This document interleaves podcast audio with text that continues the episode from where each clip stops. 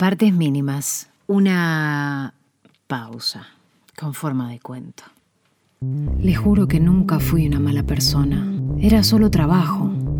Está bien, entiendo que someter a las palomas y a los conejos a esos actos sin considerar su salud fue algo que debería haber pensado más seriamente.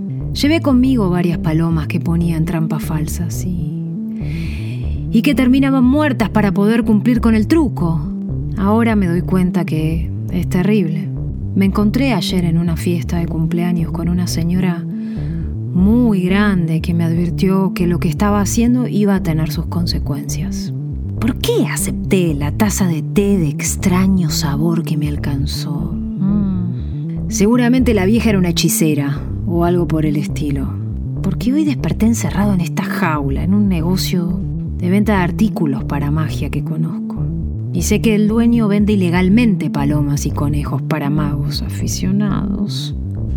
Mis plumas, mis ojos rojos, mi pico. Conozco el destino que le depara a las palomas que vende.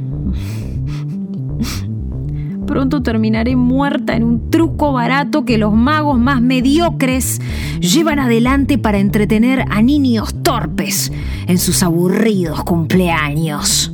Partes mínimas. Lo que escribe Fernando Bogado, que yo te cuento.